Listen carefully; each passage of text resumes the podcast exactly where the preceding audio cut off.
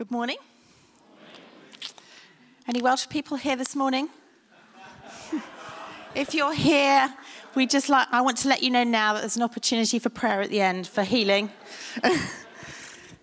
I'm not I'm not a big rugby fan. I, I was out yesterday um, at an away day speaking somewhere. Um, which was great. And I got home sort of halfway through the first half of the rugby match. My husband was glued to the TV. He didn't even acknowledge me walking into the room.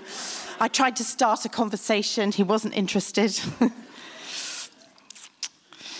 Who's uh, enjoying the weather? I call me shallow, but isn't it nice to have seen a bit of sun this week? I do love the seasons, but winter is my least uh, favourite season.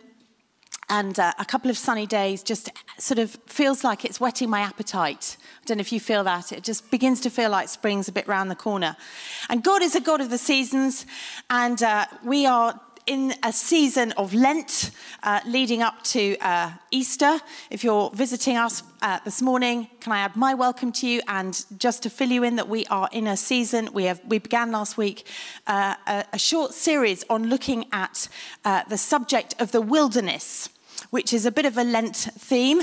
Uh, Andrew introduced it for us last week, and he reminded us that the wilderness is a place that we can choose to go, a place that we can sort of decide to intentionally separate ourselves and go off and spend time with Jesus. And actually, one of the words that is used when the Bible talks about him uh, retreating to a solitary place is the same word that is used for the wilderness. But he also said that, and it reminded us that it is a place that can choose us.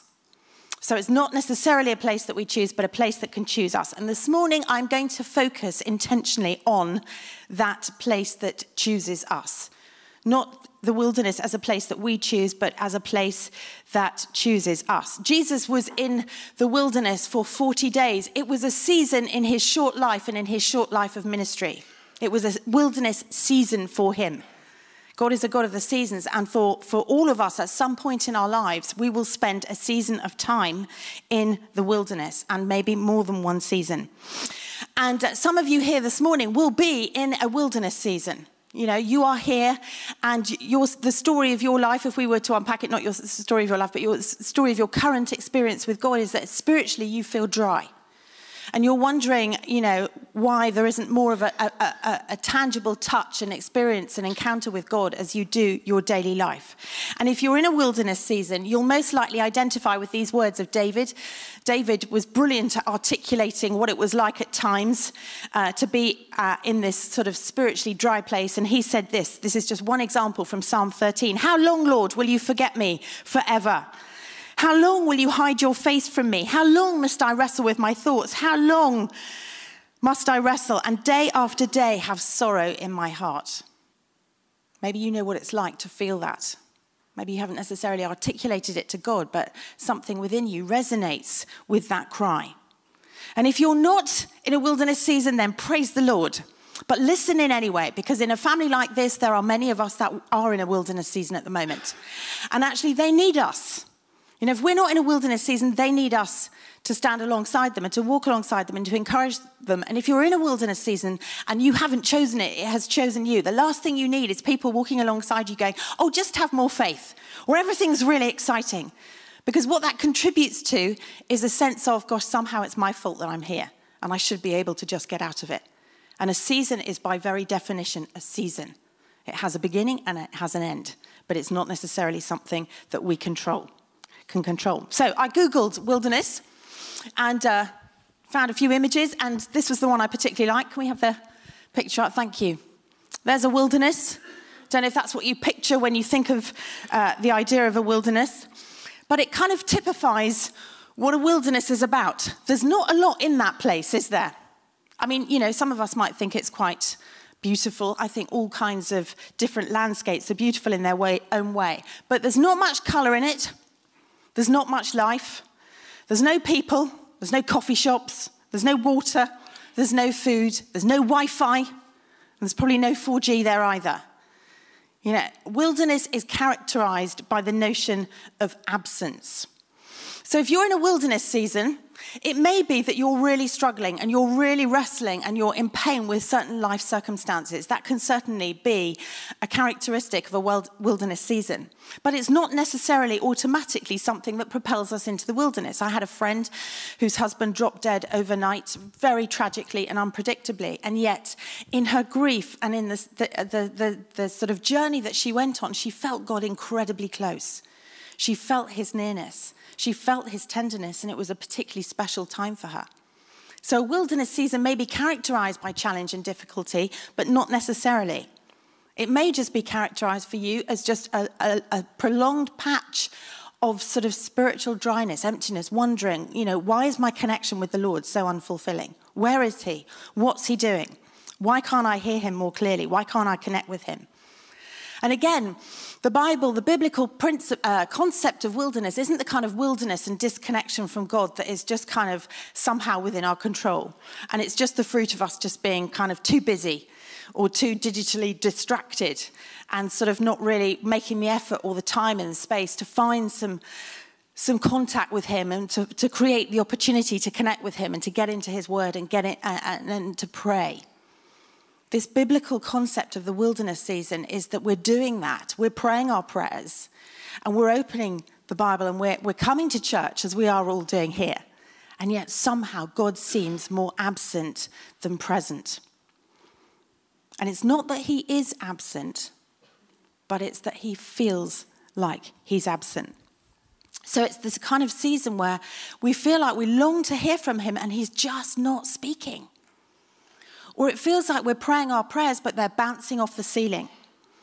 And you seriously wonder if he's listening. It's a season that's marked out more by no experiences or very rare experiences of him rather than lots of experiences of him. And if you're in a wilderness season, you may well feel like you've done something wrong. I think that's you know, a characteristic that can often sort of come and haunt us. You may feel like you've done something wrong, and maybe you have. Moses spent 40 years in the wilderness before God called him to lead the Israelites out of Egypt. And actually, he was propelled into the wilderness because he murdered an Egyptian. You know, he was a bit too passionate to set his people free, and he murdered an Egyptian. And he fled into the wilderness, and that's where he ended up for 40 years. But it wasn't a punishment. You know, if we've, if we've made a mistake, if we've got something wrong, we just need to be honest with it before the Lord, confess it, and God will move us on. But for Moses, God chose to use that season in his life. But God doesn't use the wilderness to punish us. You know, if you're here this morning and you're wondering, am I in this season of life? Am I feeling dry and disconnected from God because he's punishing me? He punished Jesus on the cross. When Jesus was crucified, he took the punishment for our sins, past, present, and future, which means there is no more punishment ever. There is forgiveness. So if you're in a dry place th- this morning and you're wondering where the Lord is, He is not punishing you. But the chances are you haven't done anything wrong. You're just in the wilderness season if that's you or those around you. And uh, I, I, wrestled with this really significantly at one point um, in, my, in my life. I found myself wrestling, Lord, what have I done wrong? What, just show me what I've done wrong. Show me what I can do differently. Because, you know, secret message in my heart, I just want to get out of this place and move on. Show me what I've done. And it tortured me for a while until the Lord said to me, Hils, Hils, let's talk about Joseph. Can you remember what happened to Joseph in prison? Why did he end up in prison? And of course, I'm sitting there thinking, well, he ended up in prison because he was wrongly imprisoned. He fled from a woman who wanted to have sex with him and then falsely accused him because he rejected her. And he ended up in prison for doing the right thing, not the wrong thing. So we can end up in a wilderness season just because the season finds us and we've done nothing wrong. And if you're in a wilderness season, chances are it feels, feels pretty lonely. You're probably surrounded by all kinds of people that don't necessarily understand or relate to what's going on in your life or how you feel. There's a sense of isolation often for those of us that find ourselves in places or seasons like this. And maybe you find yourself wondering because of that sense of isolation well, has God abandoned me?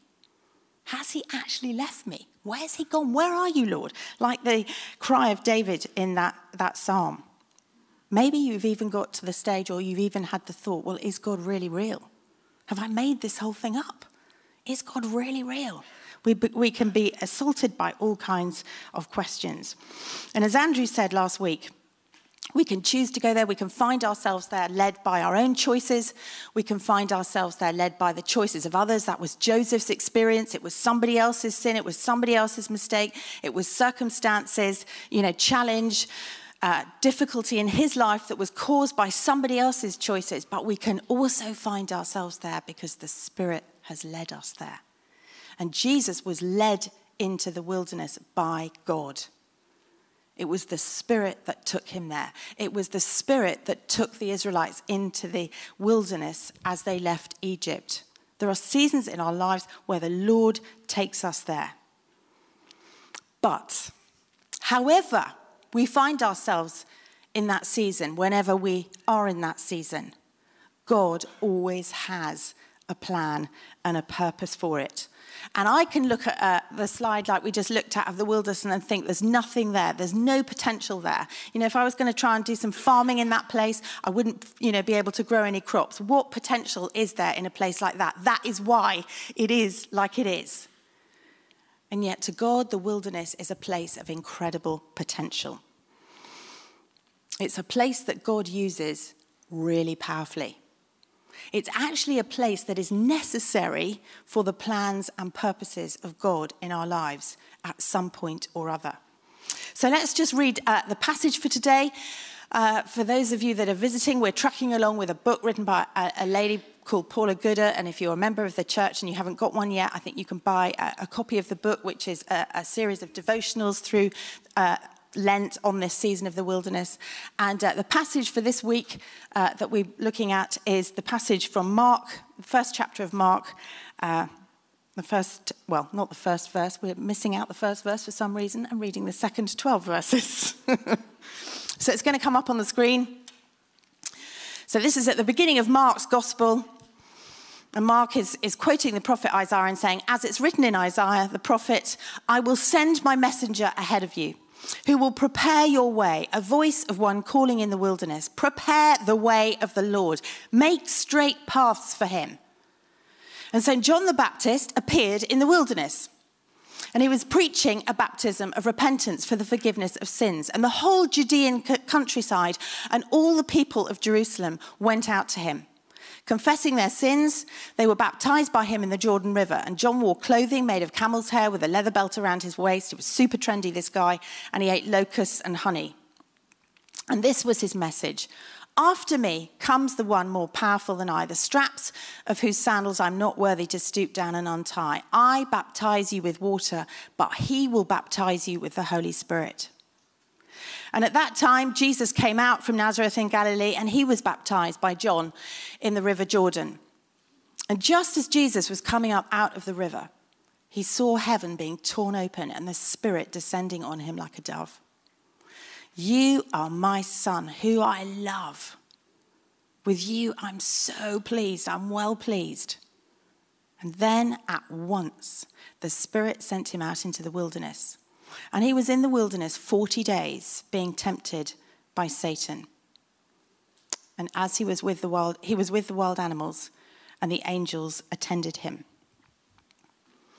The wilderness has always been a necessary place for the plans and purposes of God because, as this passage illustrates brilliantly, the wilderness is a powerful place of preparation the phrase that Mark uses, that John uses, that God uses through him as a prophet, uh, through the prophet Isaiah, is prepare the way of the Lord. The wilderness is a place of preparation. And John goes out to the wilderness where there isn't anybody and starts giving this message prepare the way. And he's shouting in the wilderness. He's not putting it out over Twitter. He's not doing a bit of door to door evangelism in Judea and saying the Lord's coming get ready.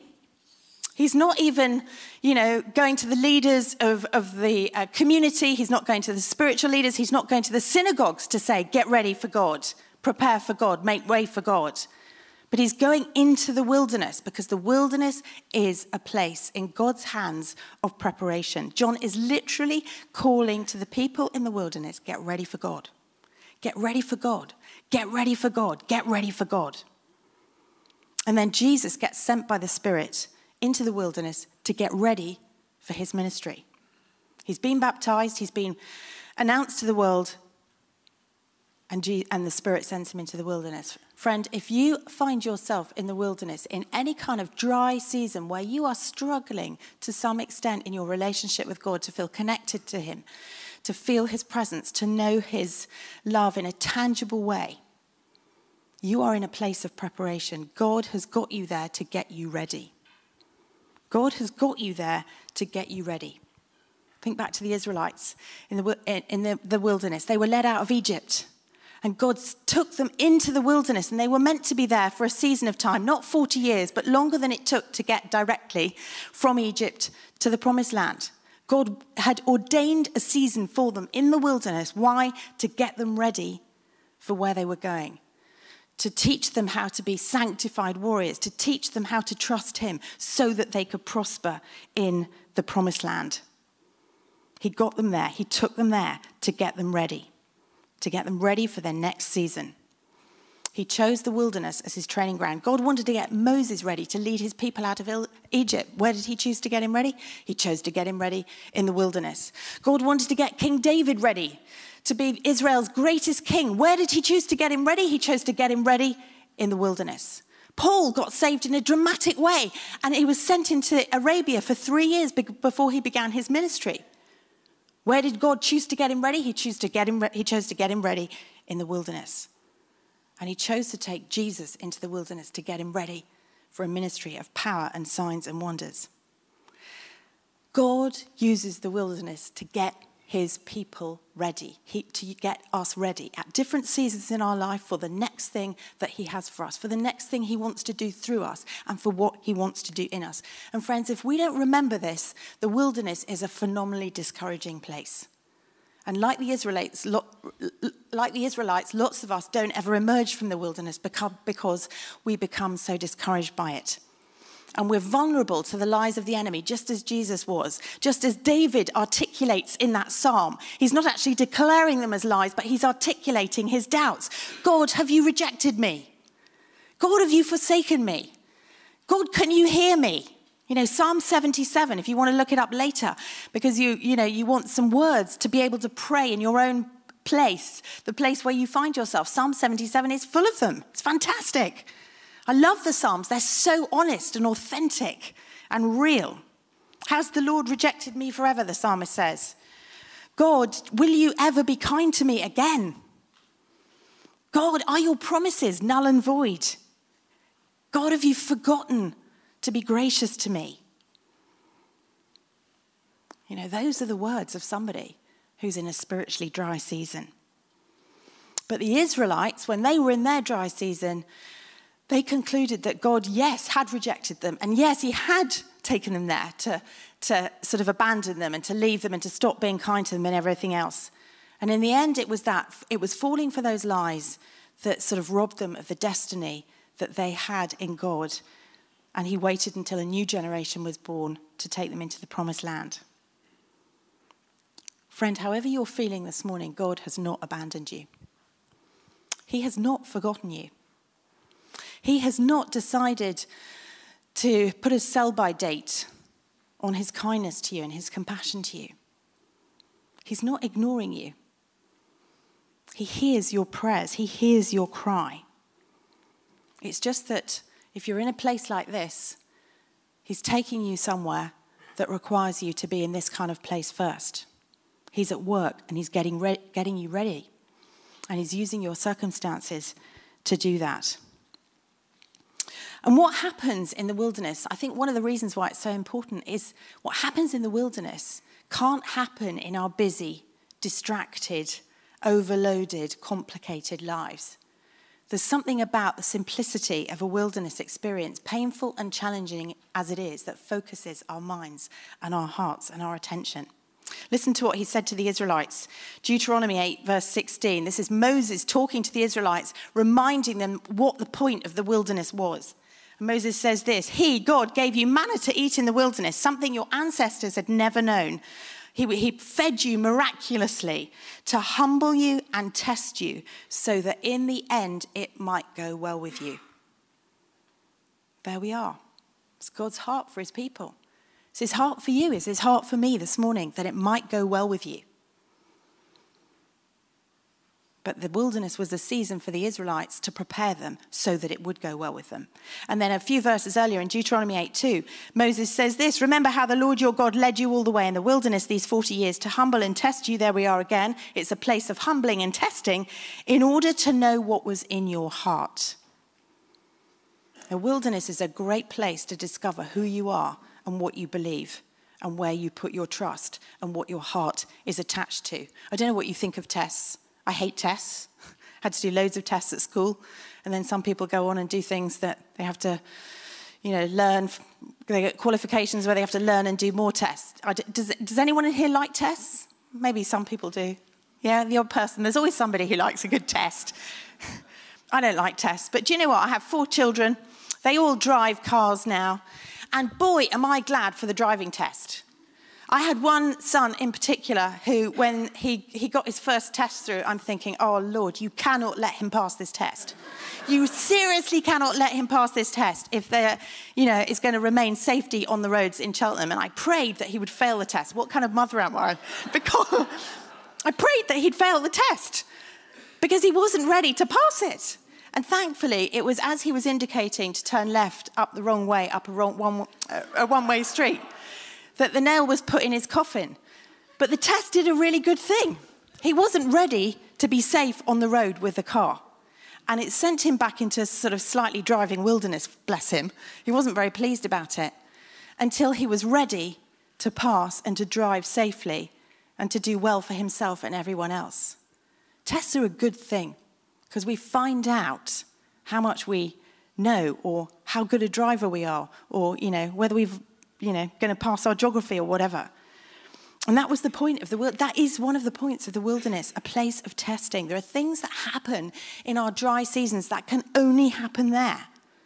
But one of the primary things that happens in that testing, that God's intention is that that testing in us makes room for more of God in us. That it makes room for more of God's love in us. That it makes us and shapes us in such a way that we're more able to experience His love, to recognize His voice more clearly, to make room for Him in our hearts. And it's where the wilderness is the place where God brings forth, because of all of that, a fresh work and a fresh move of his spirit. He uses the wilderness as a place to refine us. I'm not a jam maker. I made my first batch of jam this summer, went blackberry picking. Family love blackberry jam. Does anyone here like black, blackberry jam? We love blackberry jam in our family. So we picked loads of blackberries on, on Cleeve Hill and I made jam. But I am told if for anybody that makes plum jam, that if you put all the plums in a pan and you turn up the heat, the stones rise to the surface and then you skim off the stones so you don't end up with loads of stones in your jam. I can't tell you whether that's true or not because I've never done it, but I have been told that. But that's what happens when we're in a dry and a testing season in our lives. When God kind of steps, uh, um, removes his felt presence, never his actual presence, but our sense of his presence from us and when He doesn't answer the prayers that we're crying out for Him to pray in that season. Because what rises to the surface within us, what we get to see if we're interested in, is what do I really believe about God?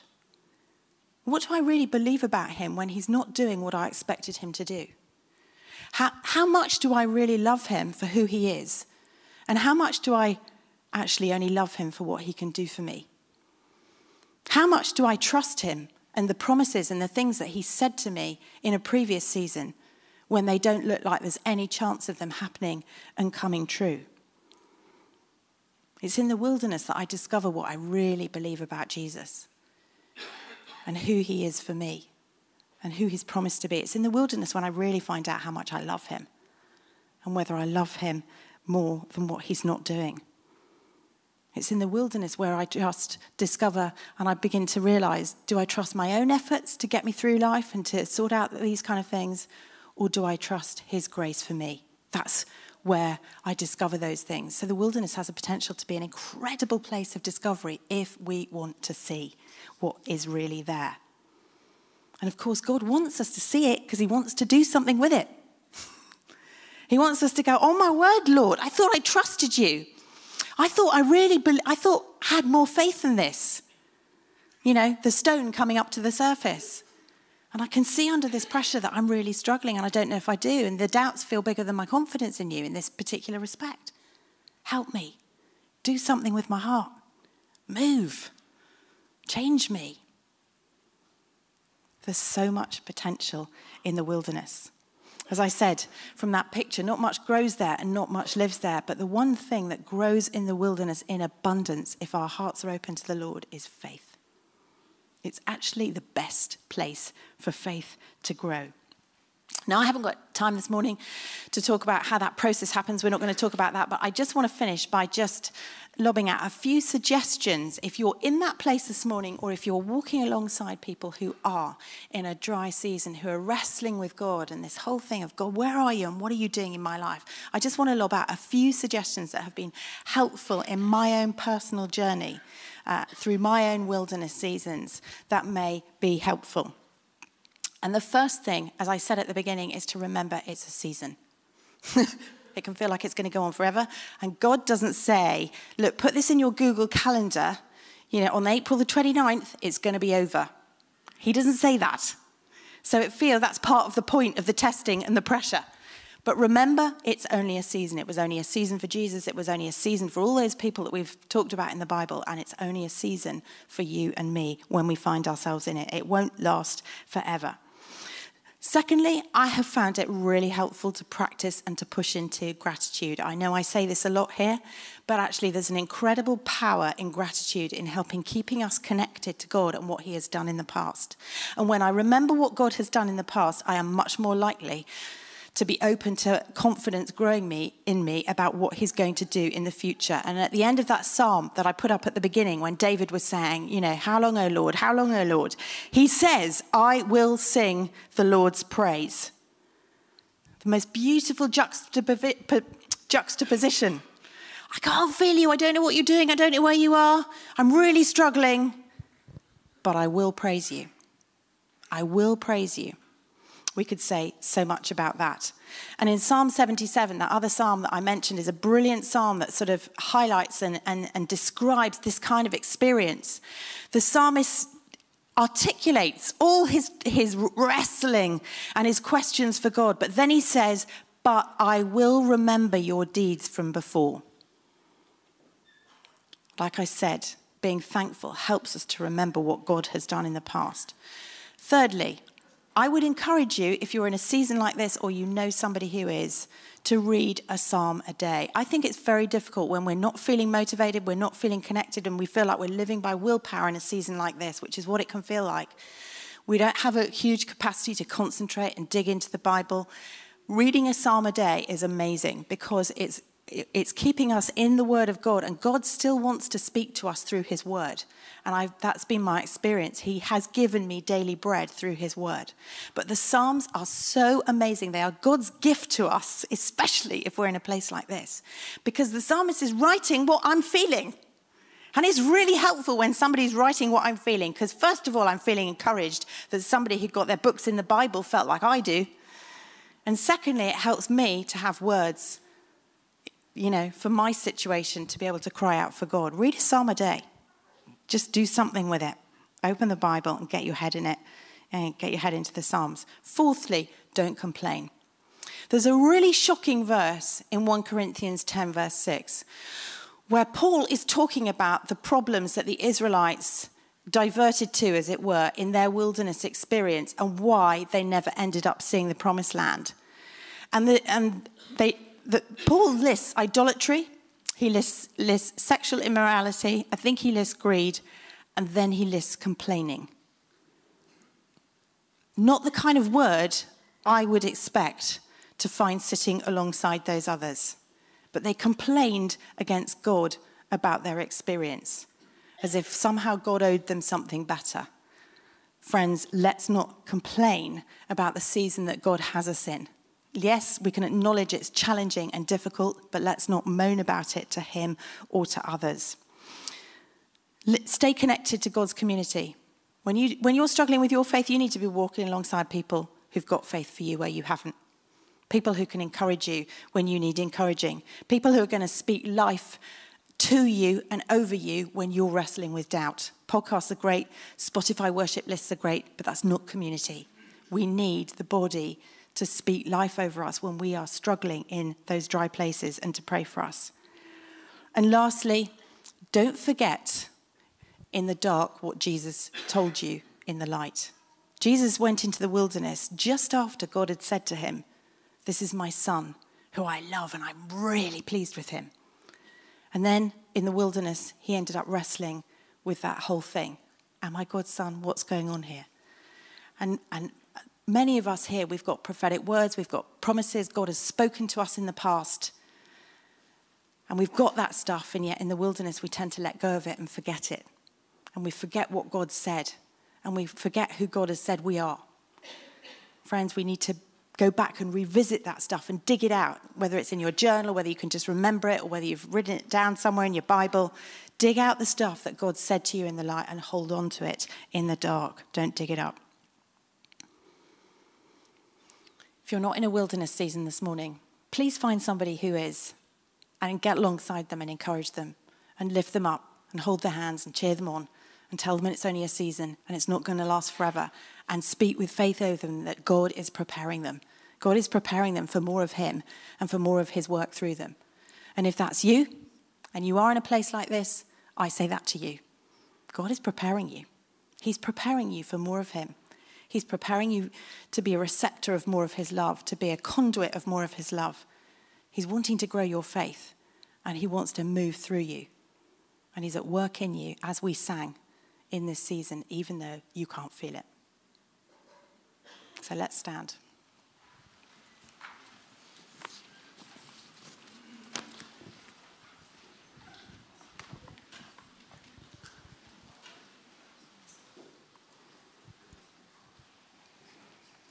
If you're a visitor here, we just end our time together before we go and grab children and coffee, in that order, hopefully.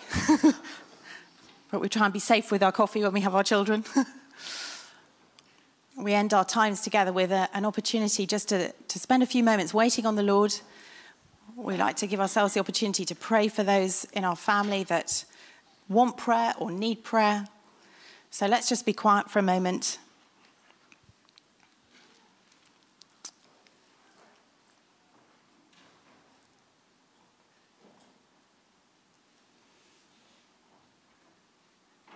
Father, we thank you for your presence here with us this morning. We thank you, Lord, whether we feel you or not, you are here because you've promised never to forsake us, never to leave us, never to abandon us, never to let us go. Nothing can separate us from your love. We thank you that you're here with us now. You're here with us in this moment, and you're for us. You're for us. Thank you, Jesus. Holy Spirit, we invite you to come. Just come.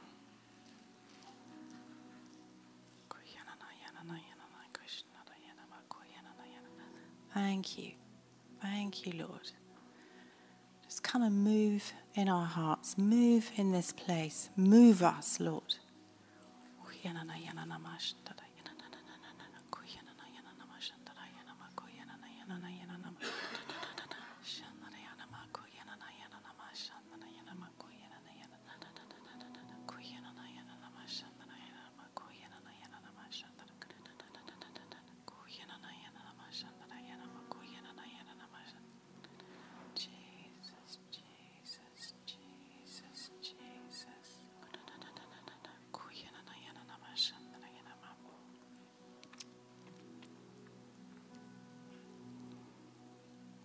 Believe for some of you, God is just touching you right now where you are.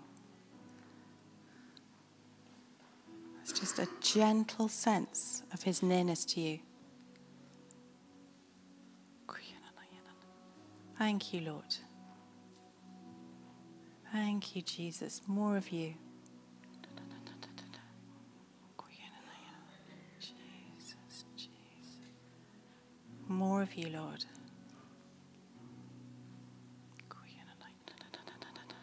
Thank you that you have more for us, Lord. Thank you that there is so much more of you for all of us. Thank you that you want to lead us into the greater depths of your love, a greater experience of your mercy.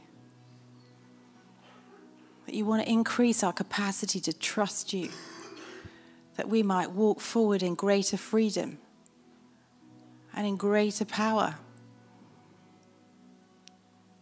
with more hope and able to meet, release more life in your world. And we say, Lord, we want more of you. We want more of you. We want more of you, Lord.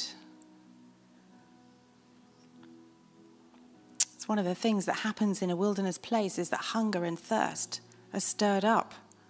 Just welcome that. Welcome his stirring in you.